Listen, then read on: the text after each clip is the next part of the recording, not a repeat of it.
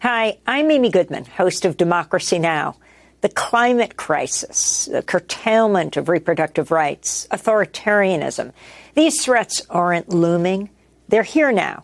If you believe Democracy Now!'s reporting on these issues is essential, please sign up for a monthly gift of five dollars, ten dollars, or even twenty dollars.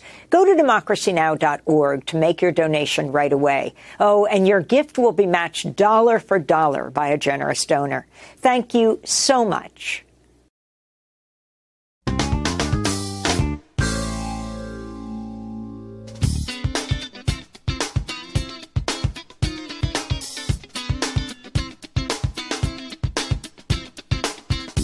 From New York, this is Democracy Now! Unless real living conditions are created for the Armenians of Nagorno-Karabakh in their homes and effective mechanisms of protection from ethnic cleansing, then the likelihood that the Armenians of Nagorno-Karabakh will see exile from their homeland as the only way to preserve their lives and identity increases significantly. Nearly ninety thousand ethnic Armenians have fled their homes in Nagorno-Karabakh after Azerbaijan carried out a military blitz to seize the contested territory. We'll go to Armenia for the latest. Then to Ukrainian-American journalist Lev Golinkin, who revealed that the Ukrainian World War Two veteran honored last week in the Canadian House of Commons was actually a Nazi. Lev's reporting set off a diplomatic crisis in Canada. This is a Nazi who swore allegiance to Hitler, and he was part of the group that fought for the Third Reich under command of Nazi officers. Finally, to the Deputy Foreign Minister of Cuba. We'll speak with him about the recent attack on the Cuban embassy in Washington, D C, and U S foreign policy towards Cuba. The aim of the United States policy since nineteen sixty has been to make life as difficult and as unbearable as possible for the people of Cuba, with the ambition that that would lead to the overthrow of the government. That is the impact for the people of Cuba. All that and more coming up.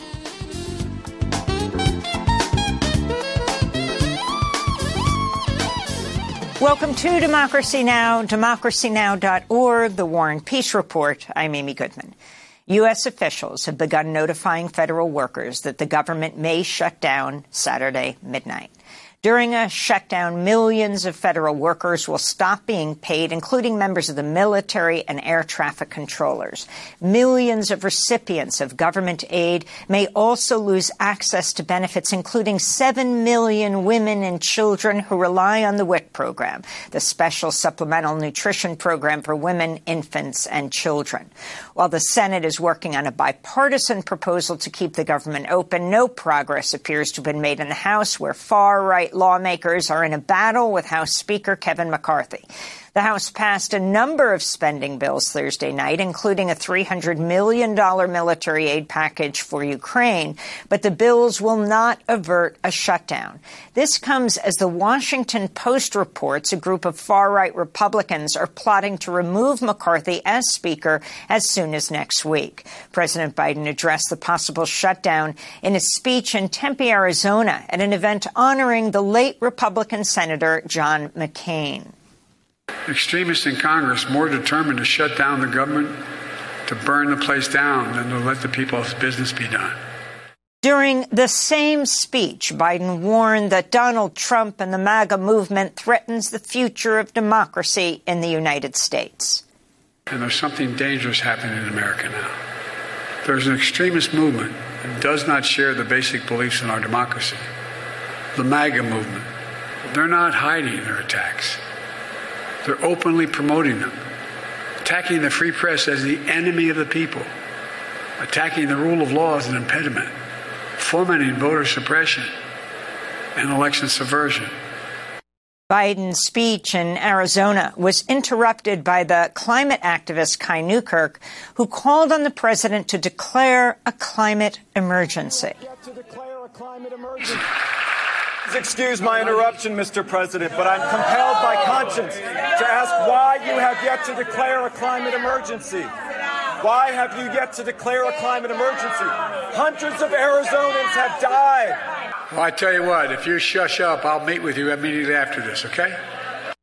Climate news. eighteen youth activists with the Sunrise Movement were arrested Thursday after they occupied the office of House Speaker Kevin McCarthy, demanding he take action on the climate crisis and avert a government shutdown. Despite the imminent government shutdown, the Republican-controlled House Oversight Committee held its first hearing in its impeachment inquiry of Joe Biden Thursday. The hearing did not go as planned, as the Republicans' own witnesses, including forensic accountant Bruce Dubinsky and George Washington University law professor Jonathan Turley, admitted there's no evidence Biden committed impeachable offenses. I do not believe that the current evidence would support articles of impeachment. I am not here today to even suggest that there was corruption, fraud, or any wrongdoing. Republican leaders have deemed staffers dealing with the impeachment inquiry to be essential workers so they can keep working and being paid even if the government shuts down. During the House oversight hearing, Republican lawmakers refused to say if former President Donald Trump should be held accountable if convicted. They were asked that question by Texas Democratic Congressmember Greg Casar. Will members of the Oversight Committee please raise your hand if you believe both Hunter and Trump should be held accountable for any of the indictments against them if convicted by a jury of their peers? Raise your hand if you think that equal justice under the law applies and Trump should be held accountable. I think it is worse than embarrassing that Republicans won't raise their hands. They refuse to say that equal justice under the law should apply to everyone. A New York appeals court has rejected an effort by Donald Trump to delay his civil fraud trial, which is scheduled to begin Monday. Earlier this week, the trial judge ruled Trump and his sons Eric and Donald Trump Junior had fraudulently inflated the value of their assets by billions of dollars to obtain loans and lower their insurance rates. This could lead to Trump losing control of some of his most iconic New York properties, including Trump Tower, where his apartment is. Meanwhile, Trump has decided against trying to move his election interference trial in Georgia from a state to a federal court. In Pakistan, at least fifty-two people have died in a suicide bombing in the province, in the province of Balochistan. The bombing occurred near a mosque as worshippers gathered for a religious procession to mark the birthday of the Prophet Muhammad. A separate blast today hit a mosque near Peshawar city, killing at least five people. No groups claimed responsibility for the blasts. The United Nations Refugee Agency is reporting more than twenty-five hundred people have died or gone missing this year while attempting to cross the Mediterranean to seek protection in Europe. That's a sharp increase over last year, when about seventeen hundred migrants died or went missing. A top official of the U N High Commissioner for Refugees official called on nations to do far more to save lives. All Mediterranean states must urgently step up search and rescue efforts, and implement effective and predictable disembarkation mechanisms. Saving lives at sea and providing humanitarian assistance is one of the most basic obligations of humanity, and those performing rescue operations or helping in good faith should not be penalized for doing so. In Niger, protesters gathered again outside a French military base in the capital, Niamey, demanding an immediate withdrawal of French troops. French President Emmanuel Macron has vowed to remove French troops over the coming months. The prominent Pan-African activist Kemi Seba of Benin addressed protesters. To taste freedom. Every people has the right to taste independence. Every people has the right to regain its dignity. And if France won't let Africans breathe, we're going to force it to listen to us. The former president of Bolivia, Gonzalo Sanchez de Lozada, and his former defense minister have agreed to pay damages to eight people killed during a two thousand three massacre in the largely indigenous Aymara city of El Alto. The murders happened as massive indigenous-led protests erupted across Bolivia against a proposed pipeline in what became known as the gas war. One plaintiff in the case was Teofilo Baltazar Cerro, whose pregnant wife was killed by a bullet fired through the wall of a house. He said, quote, "I feel proud that Aymara Bolivians showed the world that no leader, no matter how rich or powerful they are, has absolute impunity," unquote. The U S case against Gonzalo Sanchez de Lozada was brought by the Center for Constitutional Rights. In Mexico, three arrests have been made in the state of Zacatecas after an armed group kidnapped seven teenagers Sunday. After days of searching, the bodies of six of them were found on Wednesday. One teen survived and is being treated in the hospital. Three of the teenagers were cousins. The rest were classmates. They were abducted while they were together for a sleepover. The killings have sparked outrage in a community where fighting between rival drug cartels has led to a soaring number of murders and disappearances. Many have blamed the U S-backed war on drugs for exacerbating drug cartel violence in Mexico. In news from Texas, a twenty-nine-year-old man from the city of Palestine has pleaded guilty to federal smuggling charges for his role in the death of fifty-three migrants from Mexico, Guatemala, and Honduras, who died in the back of a sweltering hot truck in San Antonio last year. Christian Martinez faces up to life in prison. He's the first of the six charged in the case to plead guilty.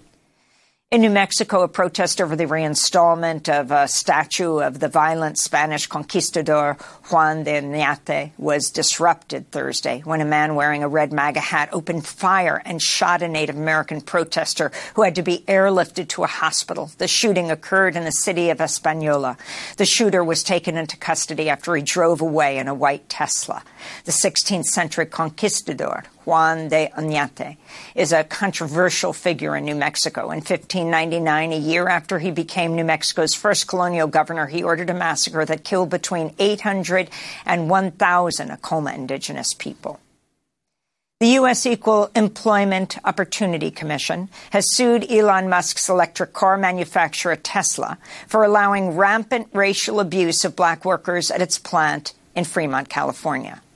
Tesla is also accused of retaliating against workers who raised objections to the racist harassment. In a statement, the federal agency said, quote, black employees regularly encountered graffiti, including variations of the N-word, swastikas, threats, and nooses on desks and other equipment, in bathroom stalls, within elevators, and even on new vehicles rolling off the production line, unquote. California Governor Gavin Newsom has signed legislation to increase the minimum wage for fast food workers to twenty dollars an hour. The law also creates a new council to help set industry-wide standards on pay and working conditions. The law takes effect April first. And on Capitol Hill, Senator Ed Markey of Massachusetts and Congressmember Jabal Momin of New York have introduced the Green New Deal for Public Schools Act, a one point six trillion dollars initiative to eliminate all carbon pollution from schools. Congressmember Bowman, who's a former school principal, spoke outside the Capitol Thursday. Schools without windows. I know, I have worked in them. Without windows.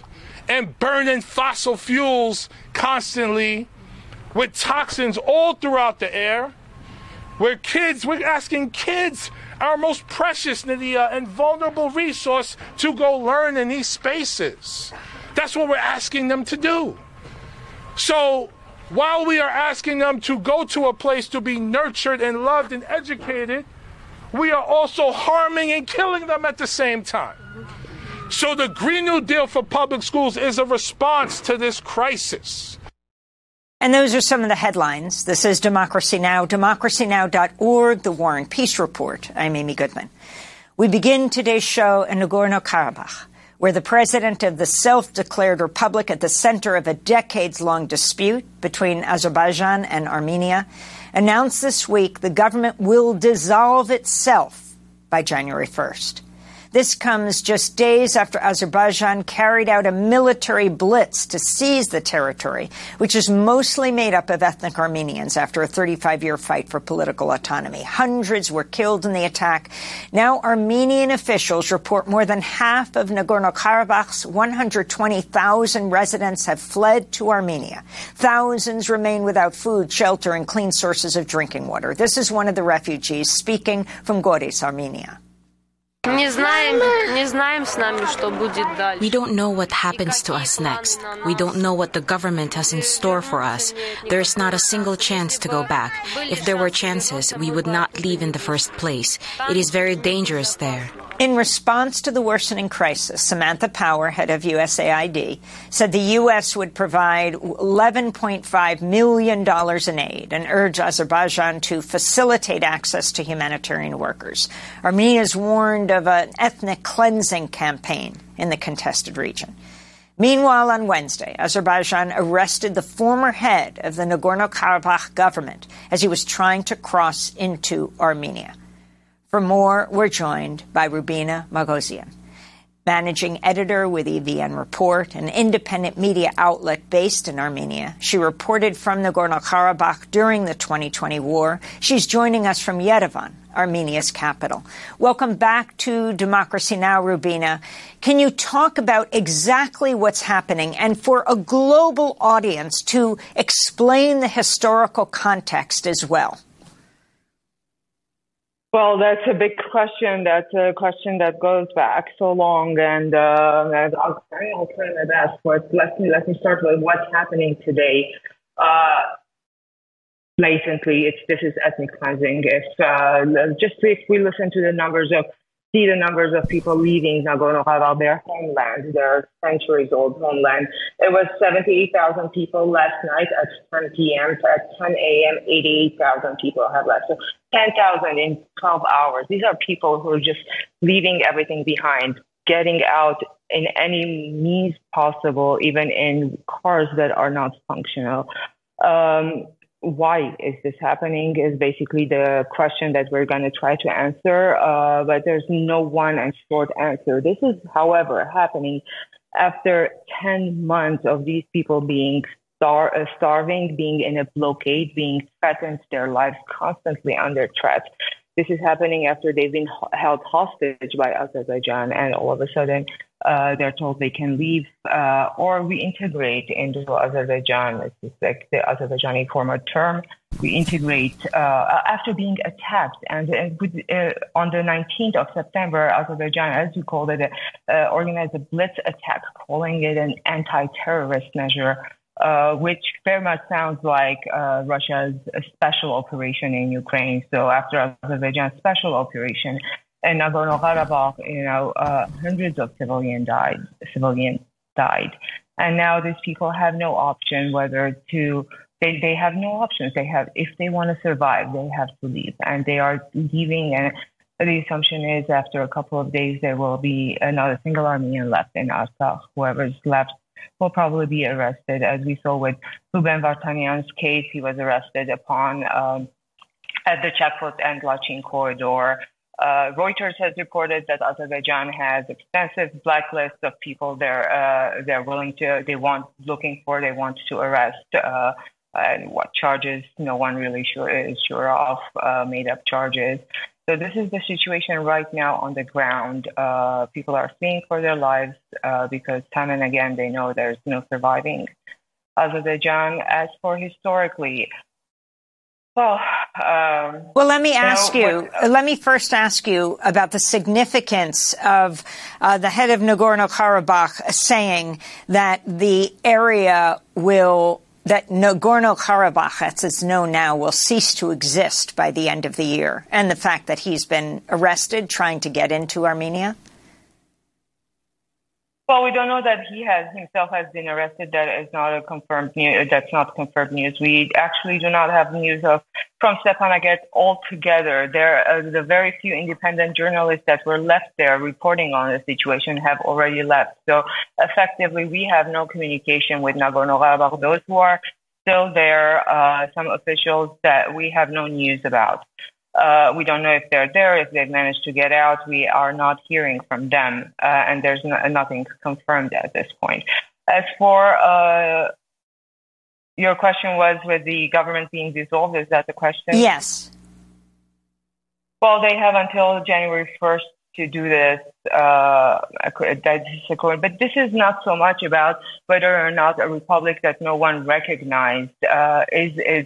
still going to exist or not, whether or not those institutions that for over thirty-two years people have built, whether or not a, a democracy that could have been and was, and, uh, well, a more established democracy than Azerbaijan, and this is not just me saying, this is every human, human rights report, uh, uh, ever saying that even uh, elections in Nagorno-Karabakh were more free and fair than elections have ever been in Azerbaijan.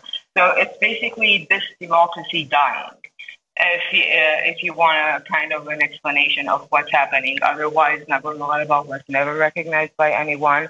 And if it ceased to exist, that means technically nothing other than a humanitarian disaster, the death of a possible uh, possible democracy, of a democracy, uh, happening democracy, and also just a human rights failure all over the place uh, from any perspective, from uh, perspective of contemporary human rights and uh, from a historical perspective. So over this the- is a humanitarian failure. Over the weekend, Armenia asked the United Nations for help monitoring the rights of ethnic Armenians in Nagorno-Karabakh, arguing they face the prospect of ethnic cleansing.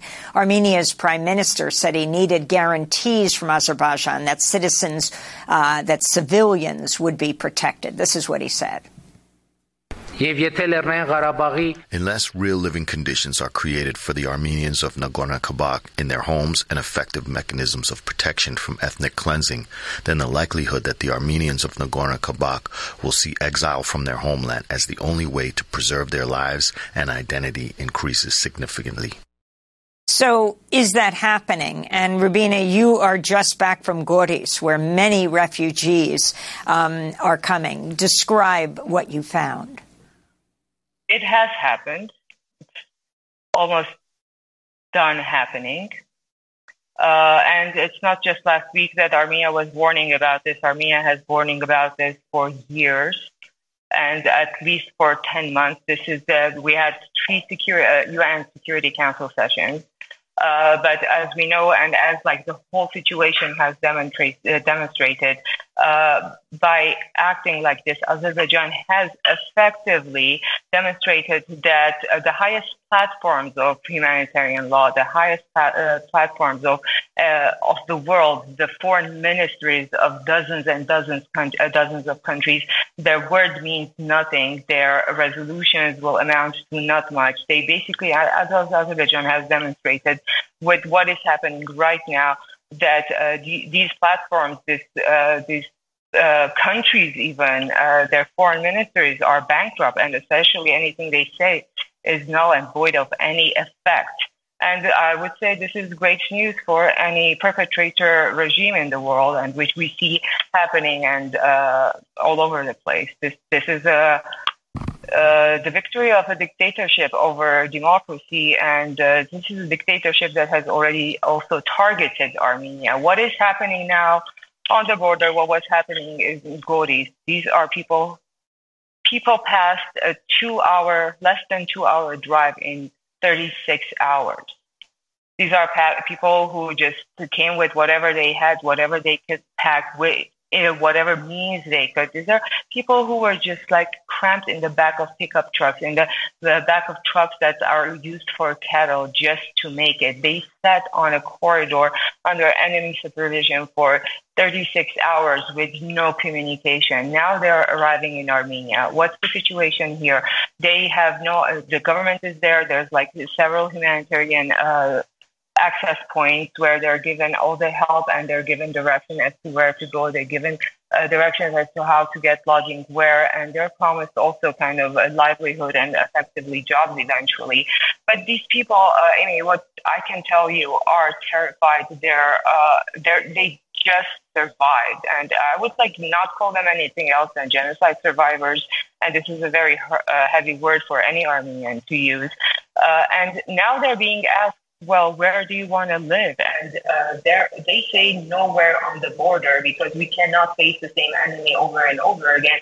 And as you know, Armenia, basically most of its borders are with Azerbaijan and Turkey. They like stretches and stretches. There's no place in Armenia, technically speaking, that is not a border. If you're sitting in Yerevan and you're looking at Mount Ararat, that's Turkey. And if people are saying that we do not want to go to any border communities uh, because we, we just can't bear. Uh, and there's like, it's, it's just uh, any other humanitarian disaster. And I was listening to your introduction. The world is full of them. Uh, the world has failed to over and over again in this respect. And yes, Samantha Power was here, and the U S prime promised eleven point five million dollars in assistance. And I don't understand this term humanitarian access to where? To a place where there are no longer people?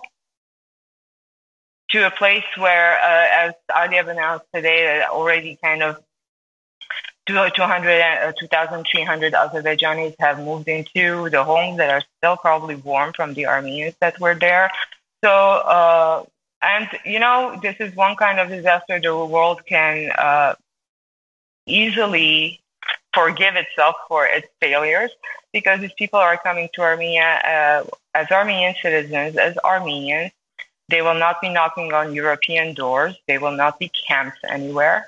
They will be uh, living within their with their own, and uh, it will not be a source site for the world to see for decades. It would not be like Shatila, like in Lebanon with the Palestinians. You, Rubina, so this, you uh, see the, this. Yes? You've said you see this as a proxy war with Turkey and Israel on one side, um, and uh, Turkey and Israel are. Uh, uh, Explain the role of Turkey, Israel, Russia, Armenia, and Azerbaijan. Uh, well, uh, it's pretty clear, actually. This uh, um, is, let's start with Israel. Israel has been kind of a military partner for Azerbaijan even before this latest, before uh, September nineteenth, where the when the attack started on. Uh, on Nagorno-Karabakh, we saw we were reporting about the increased flights from Israel, that uh, with uh, military equipment coming, with more, uh, you know, consolidation on the borders, and this is coming from Israel. The same thing had happened in twenty twenty when the amount of flights from Israel to Azerbaijan were uh, well indescribable. Well, as for Turkey, Turkey, well, there's not much to say. It's uh, as they call themselves. Uh, You know, um, one nation to to uh, two countries. Turkey, blatantly, uh, partner for Azerbaijan. Turkey has always been very vocal about its support for Azerbaijan. Turkey is also kind of, uh, very vocal about its support. Turkey coordinated its normalization process with Armenia through Azerbaijan. So there was. So you kind have of like Turkey and Israel. Right, you have Turkey and Israel supporting Azerbaijan, and Russia has a mutual defense pact with Armenia. Where do you see this going? Um, what do you think would lead to a lasting and just negotiated peace, Rubina? In this last minute we have, uh, I think the negotiate just negotiated the, the uh, peace between Armenia and. Azerbaijan, if that's the question, uh, well, the Karabakh uh, conflict was a big part of this negotiation piece, which is like constantly being dragged into the nego- peace, uh, peace uh, discussions. Uh, well, the thing is, it's more than clear that Russia has, as uh, political scientists have said, like abdicated its duties towards Armenia time and again, time and again. And uh, is now effectively, uh, this is, these are my words, punishing Armenia for its uh, Western pivot, uh, with uh, basically abdicating all uh, these humanitarian crises in Artsakh would have been and should have been prevented, if not the for the failure of the uh, Russian peacekeeping mission. Uh, well, this is through the watchful eye and helpful hand of the Russian peacekeeping mission and the Russian Federation that this has happened at this time, like the way it has happened, because Russia is uh, growing increasingly uh, dissatisfied and concerned uh, with Armenia's Western pivot and Western uh, well presence in Armenia to start with. Also, this is in regards to the uh, U N monitoring mission on Armenia's border. So Russia is losing Armenia, and therefore. If Armenia loses uh, Artsakh, which has fought for and died for for three decades now, well, uh, maybe Armenia would come to uh, to its senses. Well, we're going to have to leave it there, but we will continue to cover this. Rubina Margosian, managing editor with E V N Report, an independent media outlet based in Armenia, uh, speaking to us from Yerevan. This is Democracy Now!, democracy now dot org. Coming up, we'll speak with Ukrainian-American journalist Lev Golinkin. He's the one who exposed the Ukrainian World War Two veteran who was honored last week in the Canadian House of Commons, revealed that he was actually a Nazi. Stay with us.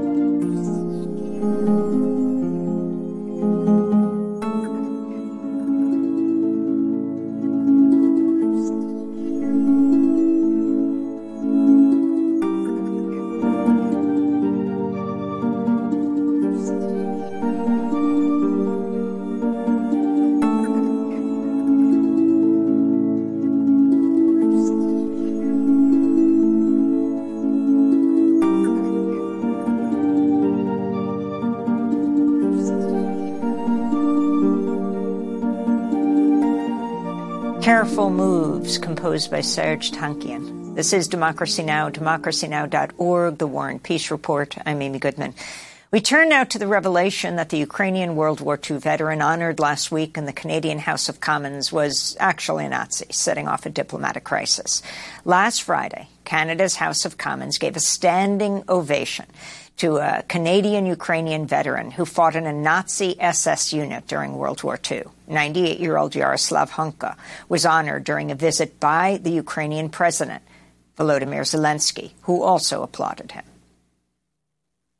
Here in the chamber today, Ukrainian Canadians, Ukrainian Canadian world veteran from the Second World War who fought the Ukrainian independence against the Russians and continues to support the troops today, even at his age of ninety-eight.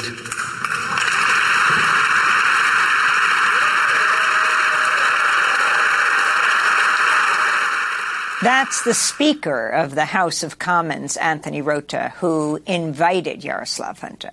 Rota resigned from his post Tuesday. This House is above any of us. Therefore, I must step down as your Speaker. I reiterate my profound regret for my error in recognizing an individual in the House during the joint address to Parliament of President Zelensky.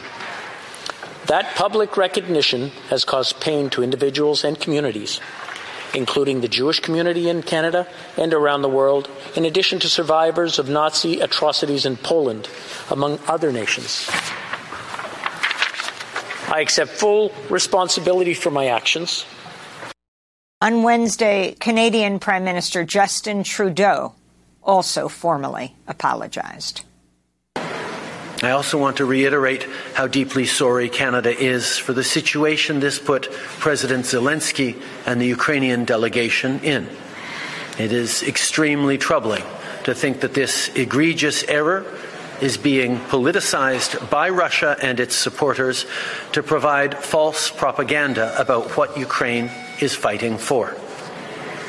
Friday's joint session was about what Canada stands for, about our steadfast support of Ukraine's fight against Putin's brutality, lies, and violence.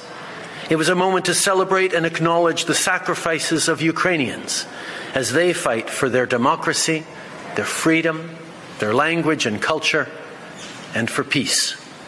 This is the side Canada was on in World War Two, and this is the side we are on today. Meanwhile, Canada's Conservative leader, Pierre Poilievre, described the event honoring the former Nazi soldier as the biggest single diplomatic embarrassment in Canada's history. This week, Poland's education minister issued a statement calling for Hunka's extradition to Poland to be tried. For more, we're joined by Lev Golinkin. He is the Ukrainian-American journalist who's reporting for The Forward. First confirmed Yaroslav Hunka was a World War Two veteran who fought in a Nazi S S unit. Lev has reported extensively on the Ukraine crisis, Russia, and the far right. Welcome back to Democracy Now!, Lev. So explain exactly who this guy Hunka was. How was it that he's standing there, um, ninety-eight years old, in the gallery, um, and pointed out uh, by the House of Commons Speaker, um, and everyone applauded. You have Trudeau uh, apologizing. I don't think um, uh, Zelensky has said anything about this yet. He has not, um, as far as you know. Zelensky has condemned uh, this unit, S S Galichina, in twenty twenty-one when there was a march in its honor in Kiev. So he condemned it in twenty twenty-one. He's been silent since, as far as this incident. I'll tell you this, Amy. As soon as I saw the news that he was described as a fighter for Ukraine's independence against Russia, I knew that he was a Nazi collaborator. The only question, the first question that just went through my mind was, which unit was he in? Because that's uh, that's a euphemism that they use to say, uh, you know, we didn't fight for Germany, we fought against Russia. Uh, it's it's a cheap rhetorical trick, because when they fought against Russia, they were fighting alongside and under command of Nazi Germany. And honestly, I have been shocked because I have reported on Canada's dark history in taking in Nazi collaborators, including in The Nation, um, about Canada's Nazi monuments, which uh, which they have monuments to this to this exact division. They this is a country that on its soil has monuments celebrating uh, the Waffen S S, as does the United States. So in many ways, Yaroslav Hunka belonged up in the parliament, because he was there as part of a country that took in at least two thousand S S Galichina vets, two thousand of these Waffen S S soldiers from a division that committed horrific war crimes. And uh, one of the interesting things is because they were taking in partly because they were enemies of the U S S R, so it was Cold War politics.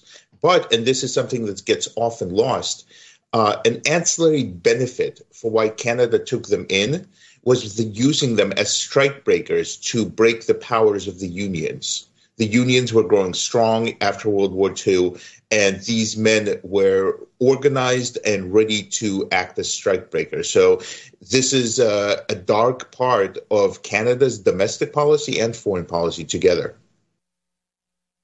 So if you can explain further, when it comes to World War Two, how these uh, Nazi uh, units were formed, what their relationship was with Germany. Yes, it's very important to know that uh, these people are described as, you know, they're Ukrainian heroes. The overwhelming majority of Ukraine fought against the Third Reich. Two and a half million Ukrainians perished. They gave their lives fighting against the Third Reich. Uh, the only ones who really say that, uh, you know, Ukraine, all of Ukraine collaborated with the Nazis, that's what Vladimir Putin says. That's what Moscow propaganda says.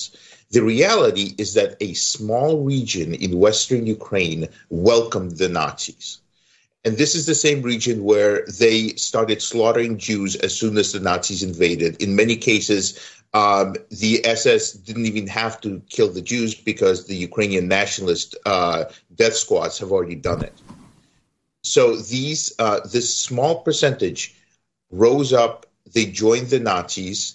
And in nineteen forty-three, when Germany needed even more soldiers because Germany was losing the war, they created this Waffen S S division, uh, which was mostly composed of volunteers. And people like Hunka uh, said that they volunteered for this division. They committed war crimes. At the end of this, uh, at the end of the war, they were taken in and they were released. And many of them, thousands, were taken into the U K, into the U S, into Canada. Uh, so in And the, the biggest thing that's a, that people should understand is that when we think of Nazis being taken into the New World, we think of Argentina and Nazis hiding there and coming, keeping a low profile. Uh, these Nazis were openly proud of what they did in Canada. They formed organizations. They formed veterans associations. I think you know, people have been asking me, like, what was he thinking? Why was he even putting himself out there? And the answer is because Canada spent so long turning a blind eye to these people and allowing them to to be proud of who they are. The notion that anything would happen, the notion that people would co- would complain, I don't think it crossed this man's mind. Because I and everybody everybody else, the few people who reported about this, we were just called Russian propagandists. And even though even though this were literal Nazis who were historically proved to have committed war crimes, people didn't want to hear it because they were it's it's Holocaust revisionism. They were portrayed as heroes. They suddenly be, these these are war criminals who successfully painted themselves as heroes. So I was stunned that all of a sudden, Canada decided to face its past. So why do you think the Ukrainian President Zelensky has not said anything, given he's condemned that unit in the past?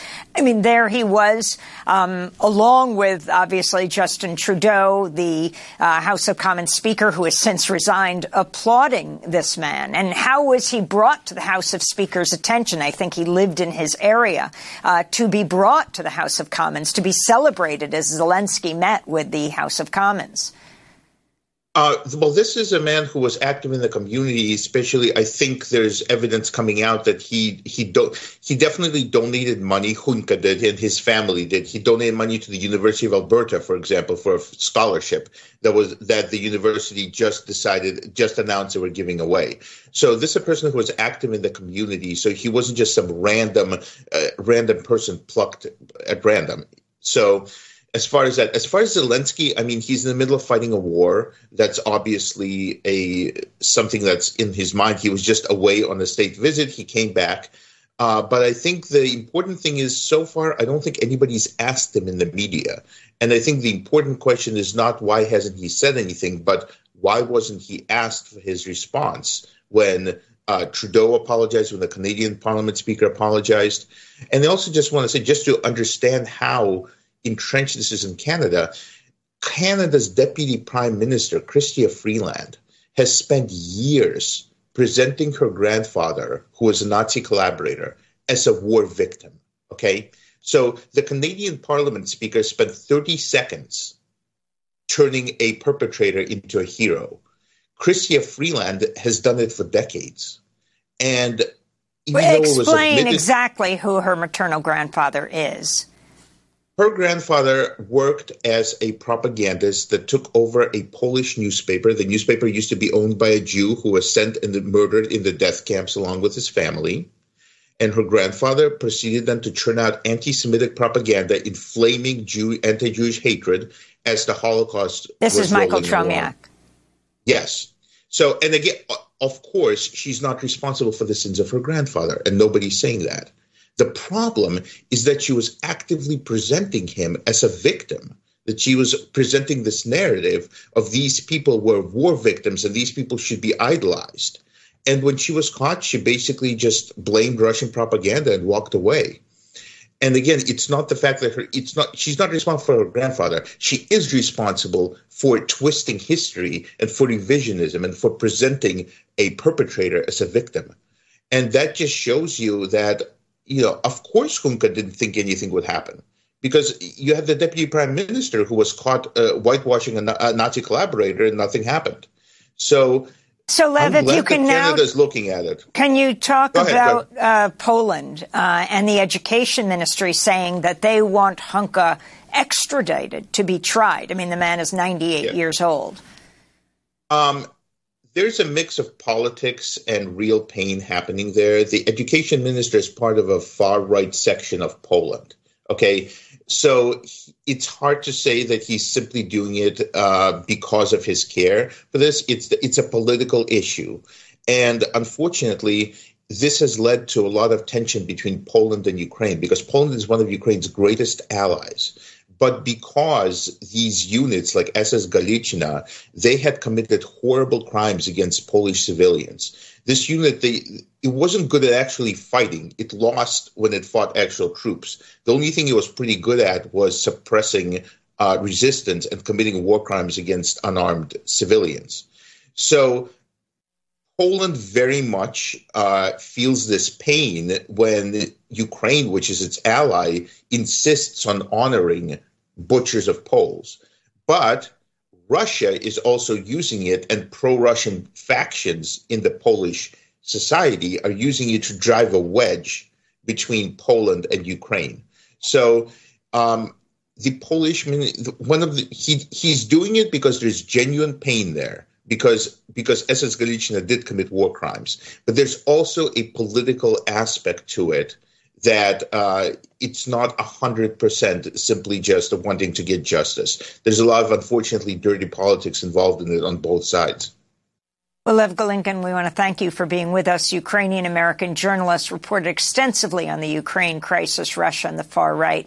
We'll link to your latest piece in The Forward. It's headlined, Canada's House Speaker Resigns Over Celebration of ninety-eight-year-old Who Fought in Nazi Unit.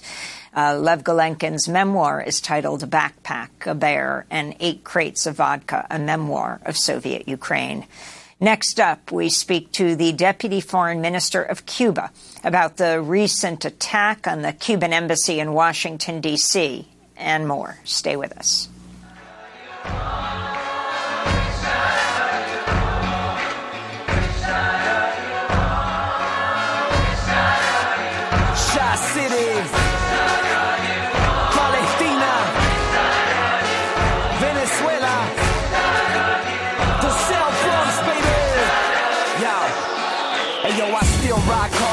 Shots in Palestina, con todos los estudiantes por educación gratuita. I'm with workers uprising and the right to unionize. We ain't crossed the border, so you better legalize. I'm with La Peña del Bronx. I'm still with Victor Toro, cause gentrification is polluting my borough. So bro, never. South Bronx forever. Decolonize the block, make your neighborhood better. I ain't down with the rich, I'm more Richie Perez. Don't talk to grand juries or cooperate with feds. I'm with students, doctors, janitors, teachers. We need living wages, but they don't believe us. Oneida, Barreto, Spofford, Hunts Point, my point, my hood, I love. We join forces, forming our deck, B X.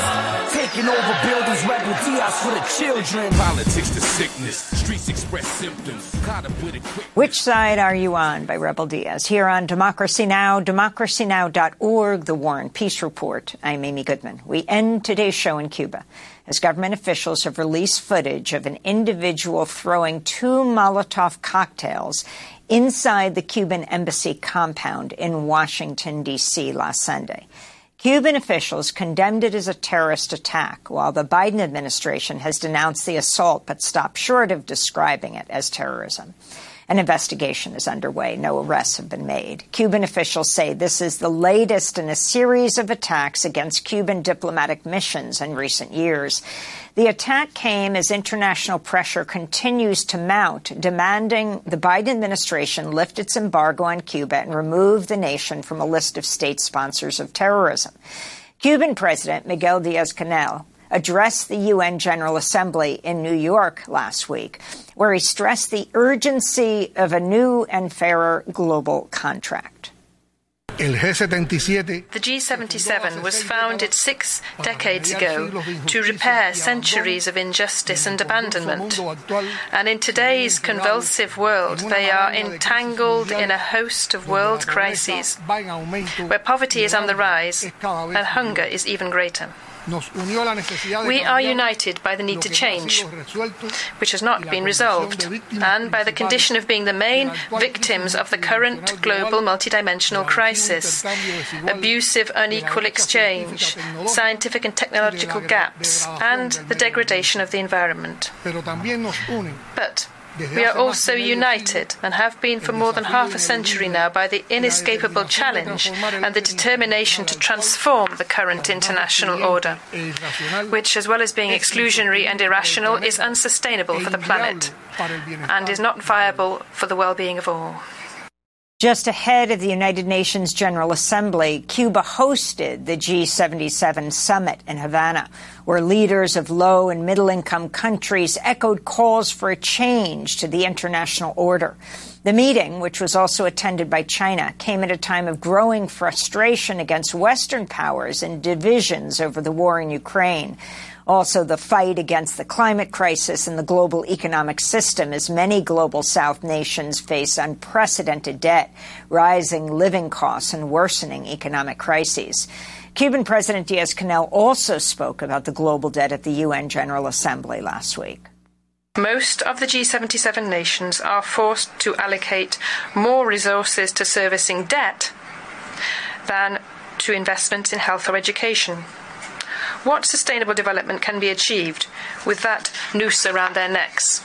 Well, for more, we're joined in New York by Carlos Fernandez de Cossío, Cuba's deputy foreign minister. Welcome back to Democracy Now! It's good to have you with us. If you could start off um, by talking about the attack on the Cuban embassy in Washington, D C Um, Cuba's just released the video footage of the Molotov cocktails being thrown in the compound. Thank you for having me. Um, as you have explained, this is uh, throwing two Molotov Uh, cocktail over the fence and against the building of the embassy. This is in the middle of the capital of the United States on sixteenth street, just a few miles from the White House. By any standard, in most capitals of the world, that would be considered a terrorist act. Imagine if it would have happened to a U S embassy or a NATO member embassy anywhere in the world, it would immediately be called a terrorist act. It hasn't happened to this moment. Now, there's a history of aggression against Cuban embassies and of terrorism against Cuba. And the majority of that terrorism has been financed, organized, or perpetrated from the territory of the United States by people who live here. There's a long history for that, and there are many victims in Cuba of terrorism, organized, perpetrated, and carried out from the territory of the United States. What do you want to see happen right now? We would expect a thorough investigation, a speedy investigation, and for the perpetrators to be prosecuted and treated as what they are, as criminals that committed a terrorist act against a diplomatic mission in the center of the U S Capitol. Um, I want to go to a clip uh, of Democratic Massachusetts Congressmember Jim McGovern talking about Cuba on the House floor yesterday.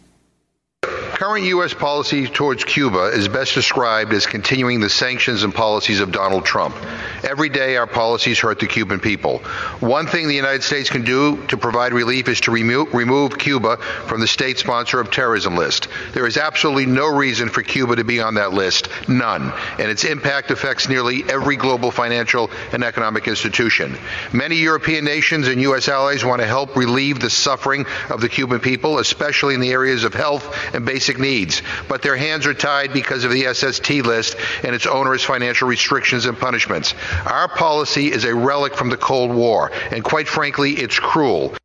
So that's Congressmember Jim McGovern of Massachusetts. We're talking to Cuba's Deputy Foreign Minister, Carlos Fernandez de Cossío. Um, if you can respond to what the Congressmember is saying, describe the effects of the sanctions on Cuba, and if you can relate it to the increasing number of migrants. We're seeing the same thing with Venezuela, where the U S um, has imposed major sanctions against the government. Um, the n- increase in number of migrants that coming into the United States. The uh, the last phrase that that the congressman used was that it's a cruel policy, and that's the aim of what's being done. There's no rationale, there's no reasonable argument by any U S politician or a member of the government to explain why Cuba should be in that list. Cuba's relationship with terrorism is as a victim. Over three thousand four hundred deaths caused by terrorism in Cuba, not as a perpetrator. Now, the reason it's there is because of its economic effect. It's a tool to reinforce the economic blockade. A country that is, is in that list suffers the consequences of financial transactions and commercial transac- transactions being cut or being damaged anywhere in the world. A few weeks after Cuba was put in that list in twenty twenty-one, dozens of financial institutions that had a long relationship with Cuba severed that relationship and cut it simply because they fear punishment by the United States or they think that they will be in some way, they will see their interest damaged in doing business with the United States because of the influence, extraterritorial influence of the United States. I'll give you another example.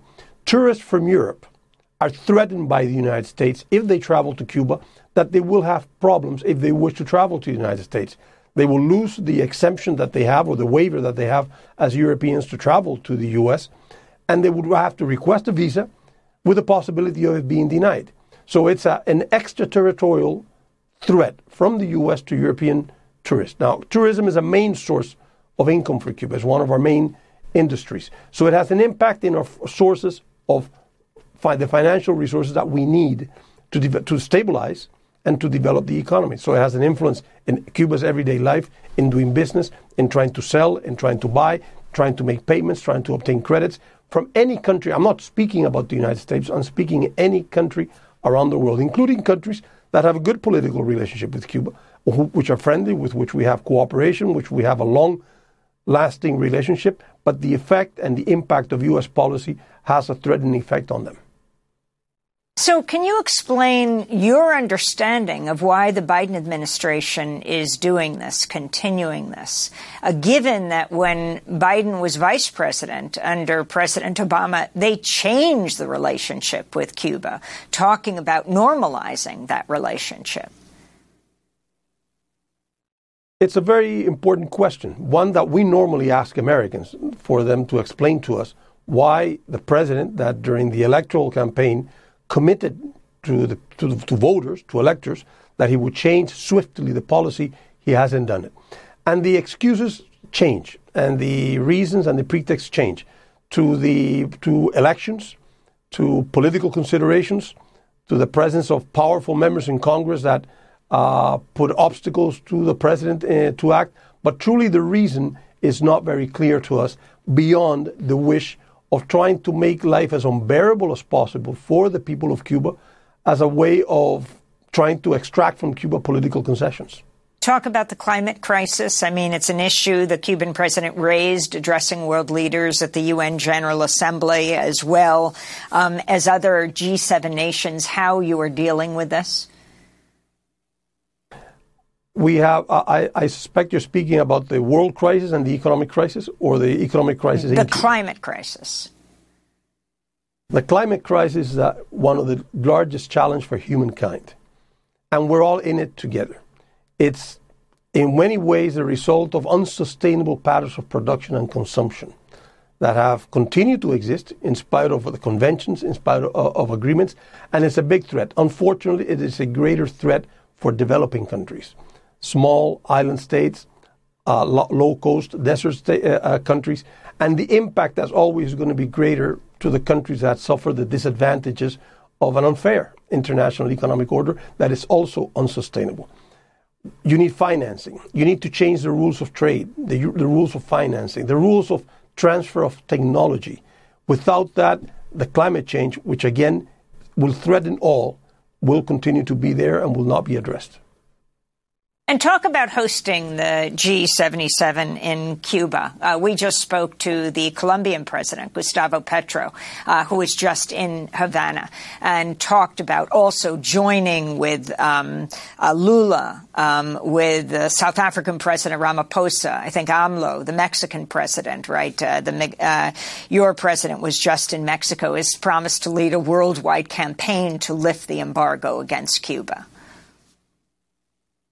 Well, Cuba chairs during this year, twenty twenty-three, the Group of seventy-seven. It's a responsibility we took in January to try to find consensus, to to conciliate positions in a very diverse group, uh, large countries, small countries, different ideologies. But we all suffer the same conditions of an unfair international economic order. As part of that responsibility, we hosted this summit in Cuba, in which we put emphasis in science, technology, and innovation as fundamental factors that can help make the leap that our countries need and, and deserve. Most of these leaders in Cuba spoke about the issues of the Group of seventy-seven and developing countries, but they also called attention on the injustices being committed against Cuba, specifically the economic blockade, specifically the presence in the list of countries that allegedly sponsor terrorism. And we believe that there's a united front. There's a common position that is also shared by the Europeans in the case of the U S policy towards Cuba. We have to leave it there. We're going to conduct this interview in Spanish and post it at democracy now dot org. Carlos Fernandez de Cossío, Cuba's deputy foreign minister, speaking to us from New York. And this breaking news, California Senator Diane Feinstein has died at the age of ninety. She was the oldest member of the Senate, the longest-serving woman. Diane Feinstein was also the first woman to serve as mayor of San Francisco. Again, this news, California Senator Diane Feinstein has died. I'm Amy Goodman. This is Democracy Now! Thanks so much for joining us.